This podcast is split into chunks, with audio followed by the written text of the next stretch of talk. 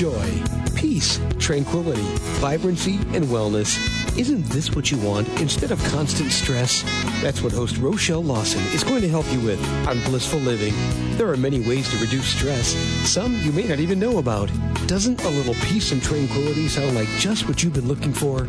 Relax for a few minutes with Rochelle. She's the queen of feeling fabulous. Hi, this is the Queen of Feeling Fabulous, Rochelle Marie Lawson, and I want to welcome you to Blissful Living. Have a wonderful show in store for you as this is um, our second show of the new year. And so, of course, I'd like to start it off with a blast and bring things that you can hear about now that will take you into the future as you travel down your path to bliss. I first want to thank our sponsors, the Health Healing and Wellness Company, healthhealingwellness.com. Check them out. They've got some really good specials, particularly with around losing weight or uh, improving your appetite or exercising more with regards to your New Year's resolution you may have made this year, and just a lot of other fabulous products and services that um, help you to stay healthy, well, fabulous, and fit. The next sponsor I want to thank is the All Day Cable Incorporated telecommunications installation company in Silicon Valley. They are a network distribution company, so if you have issues with your network distribution or telecommunications, or if you're looking to expand and you want to uh, really uh, get into the newest technology with communications t- telephonically and data, then you want to check out alldaykableinc.com. That's alldaykableinc.com. Now, I want to step into the show and pique a little bit of your curiosity, especially um, with regards to women and things that are surrounding women issues at this current moment in time, I want to step into something and ask this question um, to all the ladies listening out there with regards to do you think that anything you want to do is possible? And if you don't think it's possible, are you ready to defy impossible? Let me tell you about our guest her name is Dr. Venus Opal Reese. She is the Black Women Millionaires Mentor. She's an inspirational speaker, Black Woman Millionaire Mentor, and creator, CEO of Defy Impossible Incorporated. Dr. Venus Opal Reese has been featured in Forbes, Ebony, Black Enterprise, on ABC News, CBS News, PBS, in Glamour Magazine, Diversity Inc., the Associated Press, on the Tom Joyner Morning Show, Mega Feast, and is a regular contributor to Heart and Soul magazine and television. Dr. Venus was a walking statistic. She went from living on the mean streets of Baltimore to Stanford PhD to seven figure sister. Her business, Defy Impossible Incorporated, has grossed four million dollars in five years after launching. Her clients have generated over eight million in revenue using her proven program systems and strategies. Dr. Venus knows what it takes to break through inner glass ceilings that limit performance. She teaches purpose-driven, high-achieving Black women professionals, entrepreneurs, how to defy their impossible to break the million-dollar mark on their own terms. And at this time, I would like to welcome the fabulous Dr. Venus Opal Reese to Blissful Yay. Living. How are you? Hello, Queen of Fabulousness and Deliciousness. Thank you so much for having me on your platform. I am honored, deeply honored to be here. Well, thank you for saying yes. You know how it always goes back to that moment in time when you say yes, and mm. all things that you thought were impossible become possible, right? Yes, absolutely. You said that, girl. you said nothing but a word. I mean, you just bending it. I totally love it. Yep, it's true. It comes back to the moment of saying yes. You know what I'm saying? So, so tell us, um, the listeners out there, and you know, guys, if you're out there listening to, don't just turn off the show because there might be a little piece of information in here, nuggets of gold that you might be able to take away. So when you're dealing with a woman, particularly a, a black woman or women in general, um, you might know how to be able to uh, communicate in a better fashion and allow that woman to uh, make her dreams become possible. So, Dr. Venus, tell us now. You say that um, in your bio there's a the your walking statistic with regards to where you were and where you are now. Can you explain mm-hmm. to the listeners just a little bit more about what you mean by that? That's a great. Thank you for asking that question. It's uh, it's a fair question. So when I say walking statistic, what I mean is I was born into a into a, a, a cycle of poverty.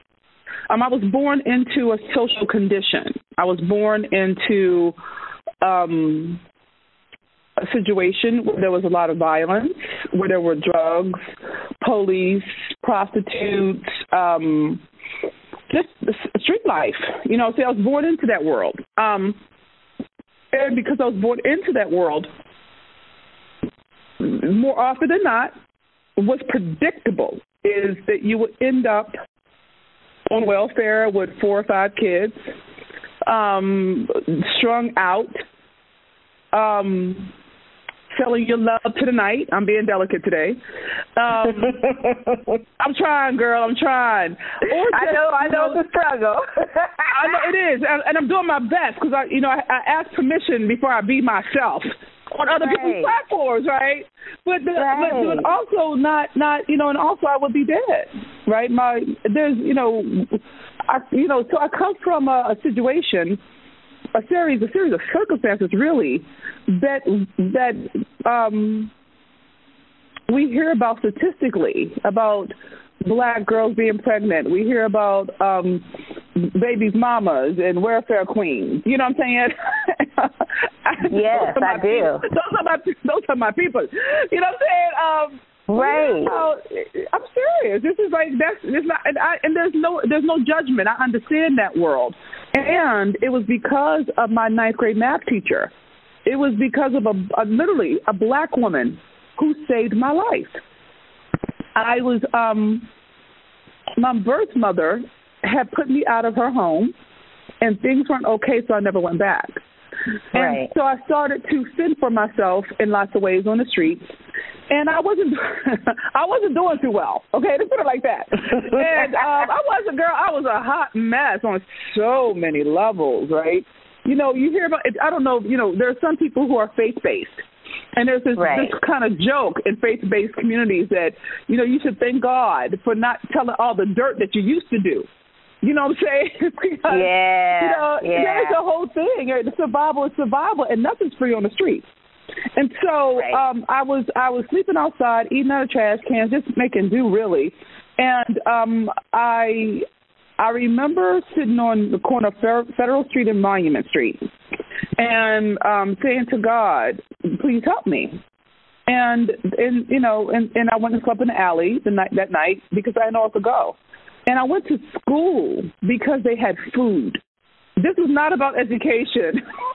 right. that was food there, girl. That was that was breakfast and lunch there, right? mhm. And and mm-hmm. that was mm-hmm. you know so I went to school not because and this sounds I know it's gonna sound it's kind of dark for some of you, but it was a functional relationship. It was very very utilitarian. It had nothing to do with ambition or or or progress. I was just trying to eat. And it was so all about survival. Exactly. Mm-hmm. That's exactly what it was about. And so I um I went to school but I smelt unkept. I was I was I, I didn't have clean clothes. My right. shoes my shoes were my shoes were tattered and I wasn't clean. I didn't have a place to I I didn't have a place to bathe. I was right. going to the McDonald's to get myself cleaned up, but you know, it's, it's you know, I didn't have something to help me. You know, so it was a, it was a situation, and so, but I knew there was food there, and I'm, and that was more demanding. That was more important to me than anything. And so I went so now you you you you go to school. You you know you really go in there just to really. Mm-hmm. You know, mm-hmm. and probably mm-hmm. in the wintertime in Baltimore, probably just to stay a little warm inside. Yep. Yep. Um, this is yep. really truly a means of survival. And mm-hmm. and you tell the, the listeners out there that you your ninth grade teacher turned it around for Mm-hmm. you. Mm-hmm. How what what was the click, the moment where you realized that mm, going this going to school thing might just be more than just um staying warm and, and eating and surviving during the day? It wasn't like that for me, Rochelle. It, it wasn't. It wasn't a click or aha. And, and I wish mm. it were because when I'm interviewing, mm-hmm. people ask me that question. You know, we can look back and make note. You know, but what ha- happened was, Nana, I came to school smelling not good. Nana got me. She put me in her room so people wouldn't say bad things to me anymore. And after school, she got me food.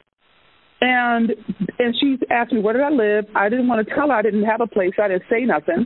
And she was mm-hmm. gracious enough to say, "What part of town do you live on?" So she dropped me off at the side of town. She said, "Come back to school tomorrow. I'll have something for you." I came back the next day, and she had a little bag of underwear that was still Hanes underwear, still wrapped in a plastic. Uh-huh. There was some soap. There was some deodorant. There was a toothpaste and some toothpaste. Okay, and then I would stay after school, wipe down her boards, and she would feed me and, and and then she would leave me a book or she'll leave me a college pamphlet. You know what I'm saying? It wasn't no. I I did not do this, Rochelle. So right. you know, this went on for six months. This went on for a grip, and I started to depend on her food because it was you know it's free. So that was I know it sounds so I know ghetto, Carol. It sounds so bad when I say it out loud, but that's how it went down. And because I could get food from her on, on at an evening, and I had breakfast and lunch for school, that was five meals a week. I didn't have to worry about nothing but the weekends. Right. So this is this is a good thing to me. So this went on for months, and I didn't talk because I didn't want to. I didn't want to snitch. Where I come from, you get beat down for snitching, and so right. um and so and I wouldn't say anything. But so she said to me, "Look, if you're not going to talk, then write." And she said it in that teacher tone that made me scared because she sounded like if I didn't do it, she wasn't going to feed me. Now she didn't say that, right? Right. But because I had come from such an extreme background, people's tones communicate to me, and they still mm-hmm. to this to this day. You know, and that's probably why I'm so good at what I do because I feel things. But um, and so I wrote myself. I wrote the words down because I wanted to lose my food, and they came out. It came out as poetry. So Miss Francis, she read it, she typed it up, and she went and she sent it to the NAACP ACT-SO competition, and I won. Now, oh the wow! Thing is, I know it's crazy. I don't even know how to explain it, and I think it was second place. But the fact that I won was crazy. But that wasn't the biggest. That wasn't the. I didn't have a context to really understand how special that was because I had never had nothing like that. So I can't. You know, it's kind of hard to know something if you don't have something to measure it against. But right, this is what right. I did. But this is what I did know, and this is what, and this is where everything changed for me I didn't understand the te- the te- the contest, but I knew that something good had happened. And the thought I had was, Miss Francis is a math teacher. How did she find this contest? It's not English. She's not a, right. you know, she's not so. It doesn't make any sense. But then it was like I had what I call my very first new thought, which was, she must see me different than how I see me. She, I mean, right. like for her to go out of her way to go find a contest to and then she typed it and she sent it that was not that was extra you know what i'm saying that was right, extra that right. wasn't ordinary and that's what caught my attention it wasn't regular it wasn't um it wasn't bare minimum you know what i'm saying it was something right. that was bigger it was it was something i never had you understand i never Rochelle, right, I don't even know how my right. words can explain it. It's like, and that's when I realized that the way that Miss Francis saw me, or Nana saw me, is different than how I saw me. If I could see me the way that she saw me, then maybe I could do something with my life. Now, when I want you to be very clear, you want to know that that was like a that was like a that's like a hairline fraction, a hairline fracture in the steel wall of the evidence piled against me for myself. Right. Because as far as mm-hmm. I was concerned, I was a piece of trash. I was nothing. I was the bottom of the barrel, and if, and I would have I would have agreed to you either with it because that's what I was that's what I was told, and I believed it. Right. But when she said that, that's when I that's when I said, well, maybe there's something different. And it took us years, Rochelle, years, not even months. It took us years to get me one to learn how to eat with a fork. She got me my first bed um, to um, she helped me fill out the application. She had the other teachers sign a petition so I could be declared independent. You see what I'm saying? Like she right. did all of that. It wasn't. It's never me. And people try to make me noble. It wasn't. It was. I was loved. Right. Was, she saw something like you said. She saw something in you that you didn't. You couldn't see within yourself because that's right. She wasn't. She wasn't from your environment. Mm-hmm. But um so you know what I'm saying? Her focus mm-hmm. was on the good, the positive. Your environment was all about survival and you know yes you don't see good in people because there's no good in people, right? right? So it's a total different mindset. Now, Miss Francis done all this wonderful things, and but still, it was you that had to put the work in to, um, you know, mm-hmm. graduate Michelle, from Stanford with a PhD. I don't hold it like that, and I'm not disagreeing with you. I get this a lot. It's mm-hmm. you know because th- that implies mean, the, the the basis, the reason why I resist that is because it implies self actualization. It apply mm. it implies a level of awareness and ambition. You see what I'm right. saying? It implies yes. uh, in a lot of ways, um, know, something noble and like I, I want my way out. No, it wasn't like that for me. I went to school because they would feed me. If I did good in school, I Rochelle, the shit is so fucking base. It is not glamorous at all. I know this is not Lifetime, y'all. This is not Lifetime movie. It is not. It was functional. Nana, right. I went to college because one, Nana insisted, and I didn't want her to be mad at me. But right. the way I got through college is part of my survival. Is I know how, and I went to the military because I needed the money, um, mm-hmm. and you know it helped me, and I love the discipline. I, I, I love our country, but it was functional. Um, right. But it was it wasn't noble. It wasn't as wonderful. Oh, I love this is functional, and so I I went to college and I was taught to, if I didn't want to get in trouble, I learned how to toe the line.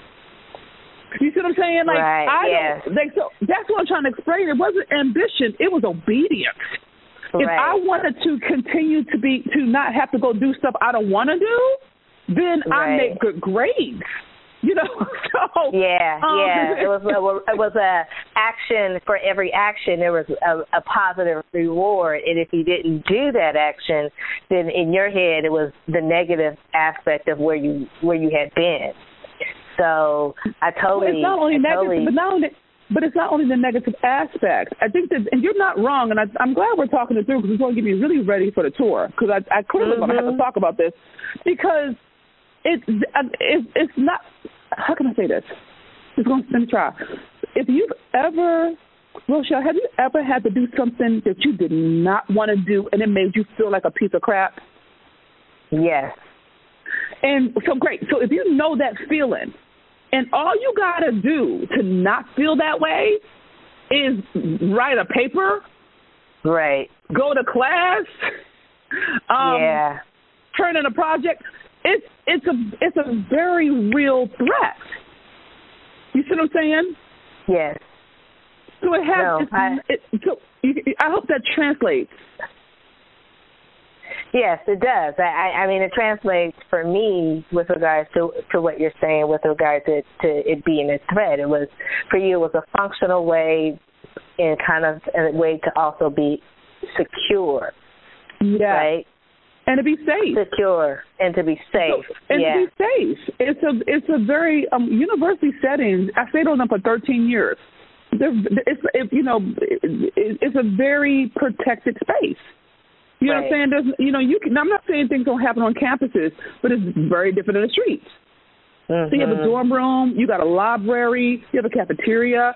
It's um it's it's, it's an oasis compared right. to the thing. So my my girl, my life is very functional, and I don't think people really hear that because they want to turn it into this triumph of the spirit. It was never like that for me. And and I and, and no one wants to hear that, right? No one wants to hear that. No, that's hear, I like, mean that's interesting because you know what? Because most people their story is not like that. You know that, right? You know, most people that have come from circumstances similar to yours, or you know, their mm-hmm. story is is not a it's it's not always about just uh, being functional and being safe and secure and protected. It's about um not really avoiding the the negative stuff. The you know you know what I'm saying. It's a it's a different it's a different take mm-hmm. on how you come in. So that's why sometimes I guess you're saying people don't they don't get it because you come in from it from a high, I want to say a higher level, a different level, a different way of looking at the perspective of what was happening to you and where you are today. I want to mm-hmm. I want to transcend into so that's where you were. That's kind of how you mm-hmm. kind of evolved into this beautiful lotus flower that you are now. But I want to take I want to take the listeners on now beyond school and how you became this black woman millionaire mentor. How did that come about? Well, that's a whole nother level. Let me see. How well, do I, elevate I it, girl? That. Okay, let's elevate. so, um, let me see. Well, I got to go back a couple of steps because it won't make any okay. sense if I if I just talk about the Black Woman Millionaire Mentor. You know what I'm saying? Um, yeah, no. So go let's ahead. go with let's go with okay. So let's talk. Okay, so I went to school. I got my PhD from Stanford. I have four degrees. Um, and so I, I'm I'm how can I say I I like ideas, right? So I went to I became a I became a professor, and I'm mixed mediums. Um, I have all my degrees are fine art degrees. All right, they're all mm-hmm. fine art degrees, and because they're fine art degrees, um, I wanted to be a, a performative scholar, mixing theory with practice. So I okay. went to University of Texas at Dallas. I was hired there as a, as a professor on a tenure track, and tenure is like the the corporate ladder for academics. It's a six year vetting process, and the seventh year, you um, in the seventh year, you either get permanent work for life or you get booted out. Um, and so. It, yeah, it's it's pretty steep. And so, I while I was coming through the tenure process, they have a bunch of people who don't know you, vet you, and then you have the faculty talk, you know, um, vote on you. They have the provost, the dean, all that kind of stuff. Well, my faculty, my peers, people I ate lunch with, we read each other's papers, we went to conference together. My peers voted against me for tenure. Oh. Yeah, and so the thing was, they know what it means because if you don't get tenure, you end up working, you know, as an adjunct or a community college. You don't have. It's just a whole different thing. So, right. and it was an anonymous vote, so I don't know who it was. Mm. And so, and I was the only black person and openly queer person in, in the school well, no, in the in the School of Arts and Humanities, right? And so, so now I'm feeling very alienated, right? And I'm feeling very, yes. very. I'm just hurt by it, and I have a reaction. I start, my body starts to shake. I start to cry. I start to, um, I couldn't breathe. It was the same reaction. It was the same physiological response. No, same same physiological reaction that I had when Mama put me out of her house. Right. I, it might mm-hmm. it might as well have been you know I might as well have been sixteen again, right? And mm-hmm. it was so mm-hmm. strong. It was it was the same body sensations, and so I I had a come to Jesus with myself what I call a street fight with myself on my own behalf. You know, I'm talking about a bare knuckle brawl where you break the beer bottle. You know, you know, you come for somebody, Ooh, right? Knock down, it was drag a, out. it was ex, it was it was existential, but it was still that's what it was like. And the Bible is something to the effect of Venus, they don't want you. Stop trying to make people want you. Mama didn't want you, they don't want you. Stop. Just stop it. Right. If they don't love you, mama don't love you. I love you. God loves you. I love you just as messed up, broken down, awful, can't spell, can't. I love you. And so let's go find. I'm serious, girl. It was base. It's like, and now let's go find some people who do.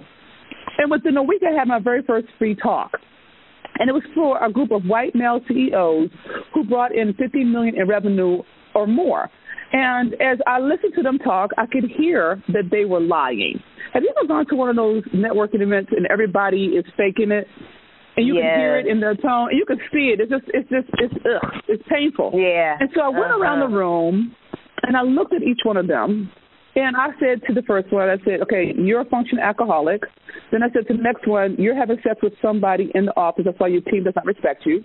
Then I went to the next one and said, you are um, so high stress that you're about to have a heart attack. Then I you're overweight. I just went around the room, right? Mm-hmm. And you have to keep in mind that when you're on the streets, well, let me say it like this. When I the thing that made the difference that kept me alive is my ability to hear what people are not saying. Right. Because nobody tells, no one tells the truth on the streets. It's just not. That's not how it goes, right? So I got very good at listening. it's. I'm sure that makes me laugh, but it's true. You know, I got very good at discerning who was for me and against me. I got good at listening really closely to what they need, what they like, what ticks them off. I got really right. good at recognizing who was high on cocaine and who was high on heroin. I could tell you the difference mm-hmm. from a scratch. I can tell you who got drunk on Hennessy and who liked vodka. And I can tell you from mm. the smell what kind of tequila they got. I mean, this is how mm. the thing. So you know, if you live inside something, you understand things. So right. so when so when I was with the CEOs, game recognizes game. I could see who's doing stuff because that's how I survived. Right. And so by the time I finished talking to each one of them, and talking to them, um, you know, they asked me what rate was, and I, I didn't, I didn't have a rate. I just knew I needed money for the summer because my teacher, because I only had a nine month contract, and I really mm-hmm. didn't need. I, I needed to take money in the summer, and so I said how much I needed. Girl, it's so real. And so I said how much I needed for the summer, and then I ran to the back of the room because I was scared they were going to say no, and I would have taken anything they gave me. You understand? I would have yeah. taken anything they gave me. I just said it because I knew I needed that amount. And when I looked around, I looked, I turned around. There were, I believe, twelve men in the room. Ten of them were writing me personal checks for that amount. Ooh. Um, yes, so I made more money in that one day than I made it a whole year as a professor. And that wow. is when I realized, yes, girl, that's when I realized that there was a difference between self-esteem money and self-worth money. And my self-esteem money was rooted in in, in working, you know, being a professor because that's all I thought I could get. My self-worth money was rooted in the value I naturally bring to life itself and the value I bring to the marketplace. When I Preach, realized girl. that, Preach, girl. they don't want none of this, Rochelle. They're not ready for the oh, truth. And so, and so that's when I realized that there was a whole new world for me. That if I, if I really, if I took this on, I didn't have to be a teacher. You know, I didn't have to be living at the expense of other people's feelings and agendas. I didn't have right. to bow down to white privilege. I didn't have to kiss somebody's ass because they had more resource in a, in a department than I did. And that's right. and that was the best, and that's how I got out. It took me two years to replace my income. You know what I'm saying? Um, yeah. And but then it took me another five to get where we are. So it was a seven year walk. But so I became a black the black woman millionaire mentor you know, after I failed at, you know, I failed at business the first two years. I just failed, all kinds of wrong. I didn't know what I was doing. Um, and then I invested in a mentor because of you. It's all your fault. Um, and no, seriously, you know, you were like, "Girl, come here. You need this." I'm like, uh-huh, "You come on now." And so I'm like, "Okay."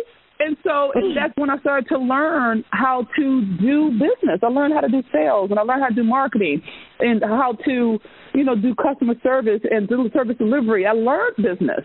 It's a new skill set.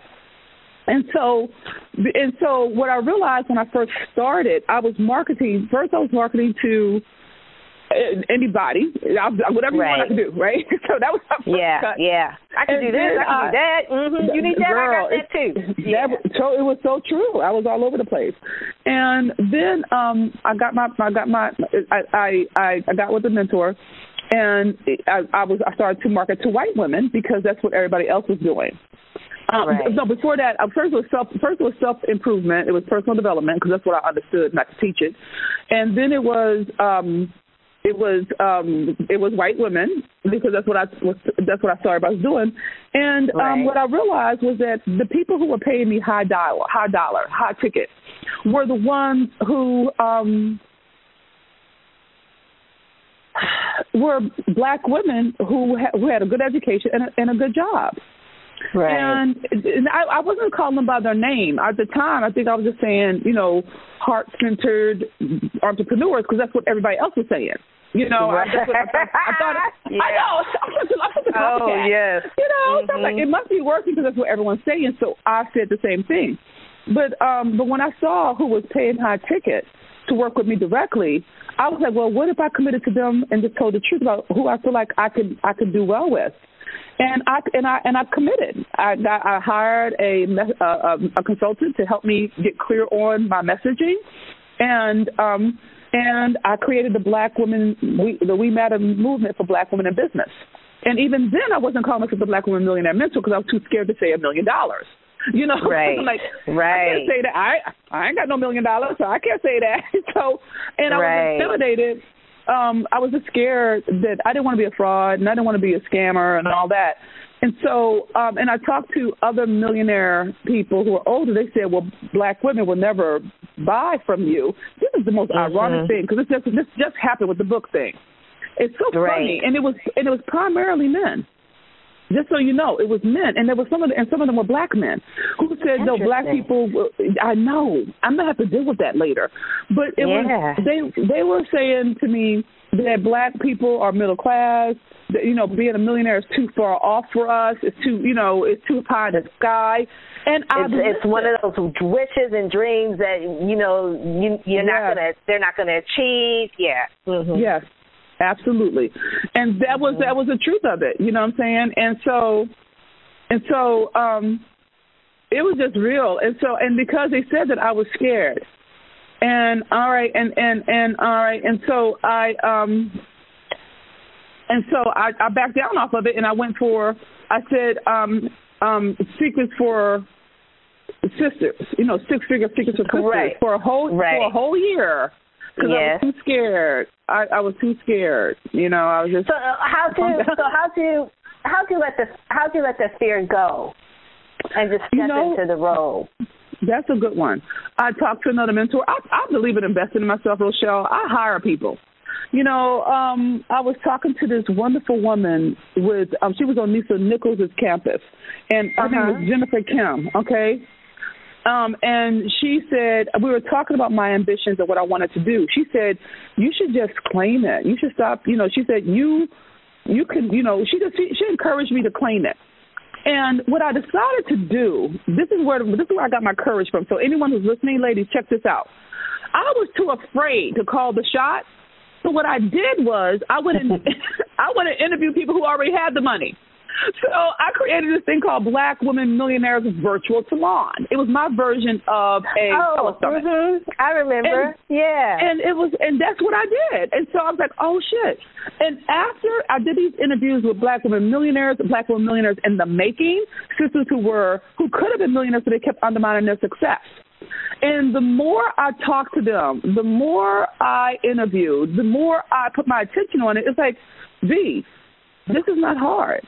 And I changed everything. So I started to create. So I created a Black Women Millionaires Luxury Experience. I created the Black Women Millionaires Blueprint. And within right. that year, that was that was the year I broke my first million. Okay. So so so now you're just like so you you kind of it's as you've been traveling down your path to bliss, it's kind of been this um absorption of information and energy from all various parts, not necessarily having in your mind where you were going with it. It was just happening, and it came into the realization of you now with all this experience over the you know, I want to say your life basically right. has come mm-hmm. to this culmination, and I want to say culmination because not, that's that's not the right word, but come to this mm-hmm. fruition of you being this black woman million millionaires mentor. I want to go into um, the book because you've okay. written a book um, mm-hmm. with regards to this. And, you know, mm-hmm. taking the listeners on this journey with you from where you were to, you know, how you, how you just kind of evolved into this, you know, this beautiful being that you are representing black women and, and helping us to um, elevate our game, basically, mm-hmm. Um, mm-hmm. get in the stratospheres, right? And so, mm-hmm. tell us a little bit about this book because I know you guys have to listen. Check this out. You know, of all what you heard Dr. Venus talk about, check, she wrote this wonderful book from this experience and the successes that she's seen and she's experiencing and having herself and giving and sharing with other people, and she was rejected by 30 mm-hmm. publishers. Let's step mm-hmm. in right there and take it from there. It was deep, and it wasn't just publishers. It was top publishing houses in New York City. I had a top literary agent that is known for closing six and seven figure book deals. So I thought I was set. I have a PhD from Stanford. I have um, a track record for actually being a multiple, making multiple millions. I have a reach. My direct reach is over a hundred thousand, um, but I can get to at least three million black women with with a few of my colleagues. You know what I'm saying? Mm-hmm. Um, so it wasn't like you're dealing with somebody who is just coming out fresh. I have a platform, right? And I have a significant tribe that's ride or die. So, right. you know, and, and forgive my arrogance. I thought this was going to be like, hey, you know, shit. So, girl, let me help you understand. I don't understand. You're like, I got this. This is just. I, on some level, I money in the bank. Think that, I really do think I did. I don't know if I was flipping about it, but I thought that I had done enough. That I had proven myself enough. That I had enough under my belt to garner a consideration. And when my agent sent me the list of the 30 top publishing houses in New York City saying no, I was oh. like, what the hell have I been doing with my life? You know, because if you think about it, as black women, and I would even say for as women in general, we're we're socially rewarded for our our accomplishments. You know, it's like you know, smart and go getter and all that. It didn't right. me in that one bit. And when I asked my, my my agent at the time, you know, what what why? And this is the thing, there were some of the people who even said that the marketing plan was beast mode. So I'm like, what the hell? And this is what right. she said to me. She said that the the the, the reoccurring the re, reoccurring reason was that there's no market for black women who will buy this book. There's no market for black women who want to be millionaires. We can do a career guide. You understand? Right. I mean, right. but seriously, we could do um, we could do resume building. We could talk about how to make you know you know workplace work life balance. But millionaires, right. gee, the black women, what? No, no market. Now here's right. the thing: to their credit, if you go look, there isn't any books out there for this. So they're not wrong. You understand? So they're not they're not wrong. They're just short sighted. And the thing that's right. the irony, this is the irony of it all, is that black people, let me just say it like this, according to Nielsen, by 2020, 2020 black people in North America will have a spending power of $1.4 trillion, of which 60% of that money is controlled by black women. We are wow. the most educated group in North America. We are starting up businesses six times the national average. I'm like, how the how could you not know this? Well, right. The, this is the thing of it. You don't know what you're not looking for. Ah. And um, no, you you don't see what you're looking for. I had a friend of mine, exactly. my partner. She and I were. I was. I was so hurt by it. I was too embarrassed to tell anybody. Well, show for six months because I found out in June. I started talking about it until like November. You know, um, no, no, it was May. That's when I found out. I didn't say nothing until like November, right? And you know, I talked mm-hmm. to my tribe about it because I was so ashamed. I, everybody knew I had got the agent, and you know, I had been bragging right. about it. You know, and now I got to tell them that I. They told me that I my shit not good enough. Because that's how right. it felt. It felt like they didn't. It felt like they. It felt like it felt like they they didn't want me. And so, and I know that's not true, but that's how it felt. And so, right. I talked to one of my white friends who read it, and she said I could see why they got offended, they got insulted, and they got their panties in a bunch because your book is not written for them. It's mm. not even mm. pretending to be written for them. It is right. directly speaking directly to your tribe, and if they don't, and the thing is, it wasn't. I'm not writing it. I did not write the book as a general women's book, so it has broad appeal. I didn't do that. I wrote right. a single black woman on purpose, first person singular, just like you and I are talking right now, Rochelle. Mm-hmm. And I wrote it with the full knowledge of it being a black woman aesthetic, right? That doesn't uh-huh. mean that people cannot get value from the book if they're not a black woman. Of course you can. The concepts are timeless, they're universal. But the right. thing that I was trying to do, which is what my life's work is, is being authentically myself in book form because that's what I model for my clients. You can be yourself and be a millionaire. You don't have to be Kim right. Kardashian. You don't have to look like Halle Berry. I sure don't. You don't have to be as eloquent as Angela Maya, you know, Dr. Maya Angelou, and you don't have to be as, you know, you altruistic as Oprah. I'm straight right. up regular black girl. They, you know, black girl right. So you know, it's, it's, I'm I'm completely imperfect. I'm so many. I'm so I'm so wrong on so many ways, right? But my heart is pure. You know, really, right. that's you know, ghetto street all over me, right? But there's no, I'm okay right. with that. I don't think that's a bad thing. I think we need them all. We need someone with your level of grace and and and gorgeousness.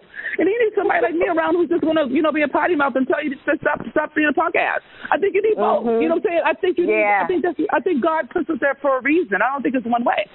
And so when when I realized that they were saying that there wasn't a market and she was talking to me about it because I wasn't pretending to be inclusive. I right. think that there's I think there's universality in the individual. That is the reason why we love Oprah. That's the reason why we love President Obama. It's because his story was our story. You know what I'm saying? So, right, exactly. So Something you can relate to, even though it may not yes. have been exactly like that. Yes. Struggles and internal struggles. It's something yes. that you can relate to. It's not. It's not yes. something that, as a people of black black people, African descent, or you know, however right. we want to call ourselves these days, it's not something that if you're not from us, if you're not if you, if you haven't had the experiences we have, you you have no idea what it's like to be us and the different things we have to do and the struggles. Our struggles are way different on top of the struggles we inherited from from the other societies and community and races. So I totally I totally agree with you, and I like mm-hmm. how you said that you put the book you, the the book is directly written for your tribe, but anybody mm-hmm. can benefit from the knowledge that's, that's right. in the book, right? Cause Absolutely. If you got game, it doesn't matter how the game is packaged. You will recognize it right away. exactly. You will. Right? And that's and so, that's the point. You know, that's the thing, and that's the thing that, and the thing that I it, it was it was fascinating to me to have a whole industry say no. I think I wouldn't have it wouldn't have hit so hard with one or two. But to have an industry be in cahoots with what the market won't do is you know, it it it, it was one of those moments where the gatekeepers it became very apparent to me why of our own. And so right. when I brought it to my tribe, they said, You should self publish and we got you. And I will tell you, Rochelle, I self-published, and they got me. And I want you to know so my tribe is diverse. So when's the book um, coming out? It comes out on the 24th of January. Um, attached to it. Woo-hoo! It's called The Black Woman Millionaire, an, a revolutionary act that defies impossible. And it really does deep dive into the, the, the cultural consciousness of the historical wounds of being sold and how that impacts black women's relationship to money. And so it's it, and how we play it out. So it's it's a it's a mixture of self help, business, business development, and memoir because I put some of the stories in that came from my life into it to illustrate. But um, it's it's and it has worksheets in it. I, I brought some of my intellectual property that has made me a, a black woman millionaire and put it in the right. book so we can get, get started. And we'll deep dive on that those that that work when we get together on one of the ten one of the ten, ten stops for the tour. So talk about the tour now. Okay, so you guys, the book is coming out January 24th, and we'll tell you more about how you can get the book. But she also mm-hmm. is going on a tour, and this is something you really, really want to hear about. So tell us about the tour. Thank you, Rochelle. I, I will, darn it. Um, well, the thing is, one of the things that I really wanted with this was, um, like I said before, my life is not my own. You know, a black woman saved my life okay, a regular old high school teacher, right? And the thing that Nana did was that she she loved me through my bruises. She she I didn't have to earn it with her. I didn't have to pay for it with her. I didn't have to prove it with her. And I say most black women don't know what it's still like to have a champion, someone who will stand for you until and, and show you the way, right?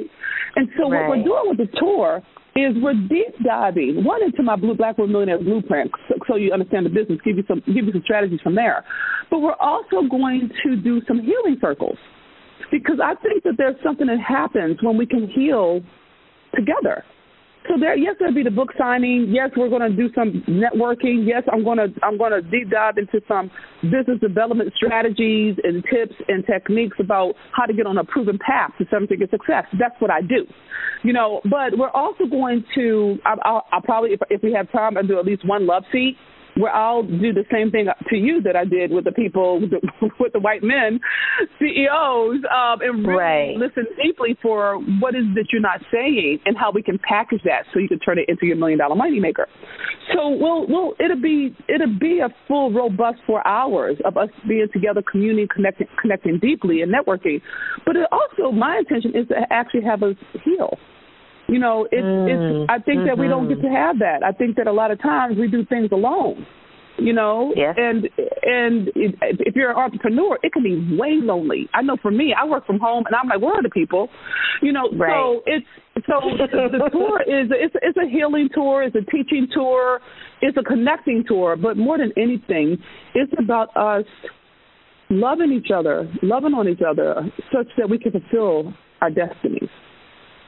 So now, what cities are the tours taking place in, or how could people get information yeah. about? Yeah, um, yeah. Because the way you want to go to www dot www.theblackwomanmillionaire.com forward slash tour. And that it has all the details. We're hitting a lot of major cities, some smaller cities, but it's um we're, it's it's it's a ten city tour, and I I would love for you to come. And like I said earlier, but it's worth repeating. Everybody's welcome. This is not a, this is not a race thing. This is a power thing. And I'm very much I, I say that the greatest equalizer on the planet is money, having your own, so that you don't have to wait on him or get permission from them. When you have your right. own money, you can write the check. You can call the shot. You can walk mm. away. And. I'm real about that. That matters to me. That matters to me immensely. You know, just imagine what the world would look like if every black woman you know or every woman you know was free of any kind of financial constraint that she could fund her right. own dreams. No, no, no venture, no, no angel investor, no small business loan, no certified minority-owned business with her own money, with her own cash. Mm-hmm. That's and that's what we teach people. We we have a cash-based model, you know. So so that that's that's what I think. Wonderful. Well, I am so glad that you came and shared some time with us on Blissful Living with regards to just all the wonderful essence that you put out there for not only black women, but for just women in general. Women are very strong, and black women are exuberantly strong. Um, and so to have a mentor like you out there showing those who don't even know it's possible mm. that it is possible and help, helping them to make their what they thought was just a dream become a reality is is just absolutely beautiful. It's a beautiful thing, and it's a it's definitely a movement. I love the title of the book because when you said it, I don't I don't mean it like put it in a context of a mindset. But for me, it just automatically took me to because I guess it's the revolutionary act part. Took me to um, the Black Panthers and just rising mm. up to be mm. strong in the community and represent and help and grow and you know and just just make this one start with one woman and it just transcends throughout the the whole entire earth with um you know black women and women of color and, and all women in general it's just it's just a really beautiful vision that i have mm and you know i i mm. see things in vision in my head so uh, but anyways mm-hmm. i want to thank you dr venus for again taking time to be a guest on blissful living and again mm-hmm. listeners dr venus you did not mention about where they could pick up the book well, I'm sorry. The book. Oh, the, the book is on www.theblackwomanmillionaire.com. So okay. one is the one is the w the blackwomanmillionaire.com is the book. The blackwomanmillionaire.com forward slash tour is the tour. So okay. you know you can check both of them out. Okay. Yes, please. So, um, again, thank you to all of you Blissful Living listeners. It's been a pleasure to have Dr. Venus Opal on the show with us today. Um, I want to thank our sponsors, the Health Healing and Wellness Company, as well as All Day Cable Incorporated. And I really, really want to thank you guys for taking time to spend a little bit of time with us and just engage in the way that we like to do things here on Blissful Living to help you all as you travel down your path to bliss achieve what you want to achieve and be who you want to be while you're being healthy, well, and feeling absolutely fabulous. This is the Queen of Feeling Fabulous, Rochelle Marie Lawson. And until oh, next oh, Rochelle, time, I gotta, I gotta say one more thing. Yes, I gotta say one more thing. Yes, yes. Thank, I want to say thank you. No, thank you so much for allowing me to be on your platform, for letting me be myself, And I want to say thank you for. But it's important, you know, y'all should like. You're, I don't know if you people really understand how important you are. Like you are an extraordinary woman. You have inspired me to want to be a millionaire. You were the person who stood for me. You were the sister who stood for me, investing oh. in myself. And I just want you to know that I appreciate you. I would not have the life I have now if you had not been in it. So oh. I bear witness oh. to who you are for me and to who you are for your listeners, to all the people you help, the, all the people you heal, and just being such a true friend to me. You've just been a great human being in my life, and I I bear witness, and I thank you. And I know I, I know you do this. I know this is who you who you are, but but it's important that that you be acknowledged for who you are for all of us. So thank you for your radio show, and thank you for who you are. Oh, thank you so very much. Oh my gosh, for those kind words. I feel like crying, but I'm trying to keep it together. But thank you so much because it's just I don't know. It's just like you said, it's just me. I don't see it as me doing anything. I just see mm. it as me being me. You know, and that's just mm-hmm. what I do. So thank you. Okay, listeners, thank you all. Thank you, Dr. Venus Opal Reeves. Go to her site, pick up the book, and check out the tour and really get to um, learn a little bit more and engage and, and indulge in her world because it is a fantastic world. Once you get in there, you're going to be hooked. This is Rochelle Marie Lawson, Queen of Feeling Fabulous, wishing you all peace to your mind, wellness to your body, and tranquility to your spirit. You can find out more about Rochelle on her website, Rochelle Lawson, R O C H E L E Lawson, L A W S O N, or at healthhealingwellness.com or just click on her websites from the webtalkradio.net page right in front of you. And of course, you'll want to come right back here next week for another episode of Blissful Living. Thanks for joining us.